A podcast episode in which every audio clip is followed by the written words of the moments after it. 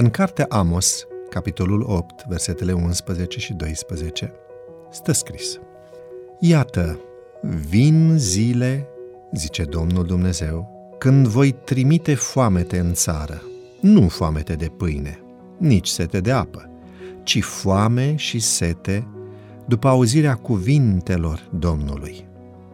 Și nu le vor găsi.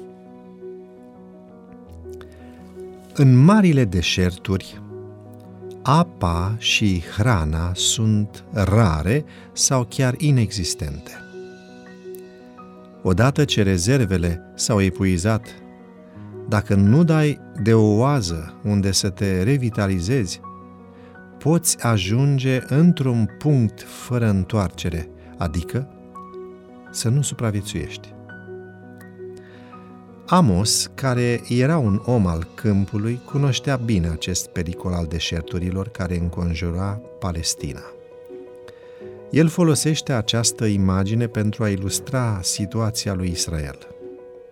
Contextul în care profetul Amos rostește aceste cuvinte este cel al unei epoci în care poporul Israel, din cauza constantei neascultări, a pierdut posibilitatea de a se împăca cu Dumnezeu ascultând cuvântul său și urmându-l. Chiar dacă ar fi vrut să asculte din nou de cuvântul Domnului, i-ar fi fost imposibil. Situația dramatică în care se împodmolise corespundea unui punct fără posibilitatea de întoarcere. Este ceea ce profetul numește foame și sete după cuvântul Domnului o foame și o sete iremediabile, imposibil de satisfăcut, angoasante, fără viață spirituală. Bineînțeles, nu este vorba despre faptul că Dumnezeu se îndepărtează de păcătoși, ci mai degrabă este faptul că aceștia, adoptând o atitudine ostilă, o apucă pe cărările neascultării.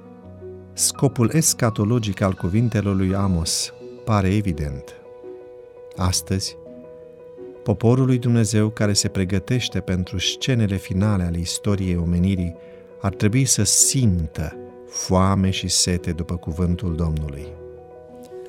Autoarea Ellen White lansează următorul avertisment în cartea Mărturii pentru comunitate, volumul 2, pagina 116.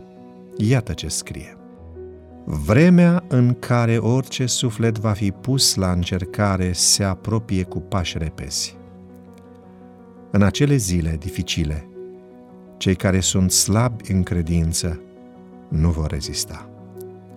Marile adevăruri ale revelației trebuie studiate cu atenție, întrucât cu toții vom avea nevoie de o cunoaștere inteligentă a Cuvântului lui Dumnezeu prin studiul Bibliei și prin comuniune în fiecare zi cu Isus, vom avea perspective noi, clare și fără echivoc cu privire la responsabilitatea individuală pe care o avem, dar și forța de a rezista în ziua încercării și a ispitirii.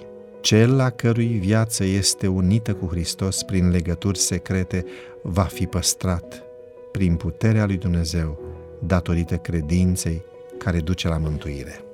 Există totuși un Dumnezeu în ceruri, când ne este foame și sete de cuvântul lui Dumnezeu. Acum este timpul să ne așezăm și să studiem sub inspirație Scriptura. Timpul pe care îl acordăm astăzi unor activități lipsite de importanță ne va lipsi mâine pentru studiul Bibliei. Dragii mei, Haideți să ne amintim că va veni o zi când va fi prea târziu pentru cei mulți care vor căuta să înțeleagă preceptele divine.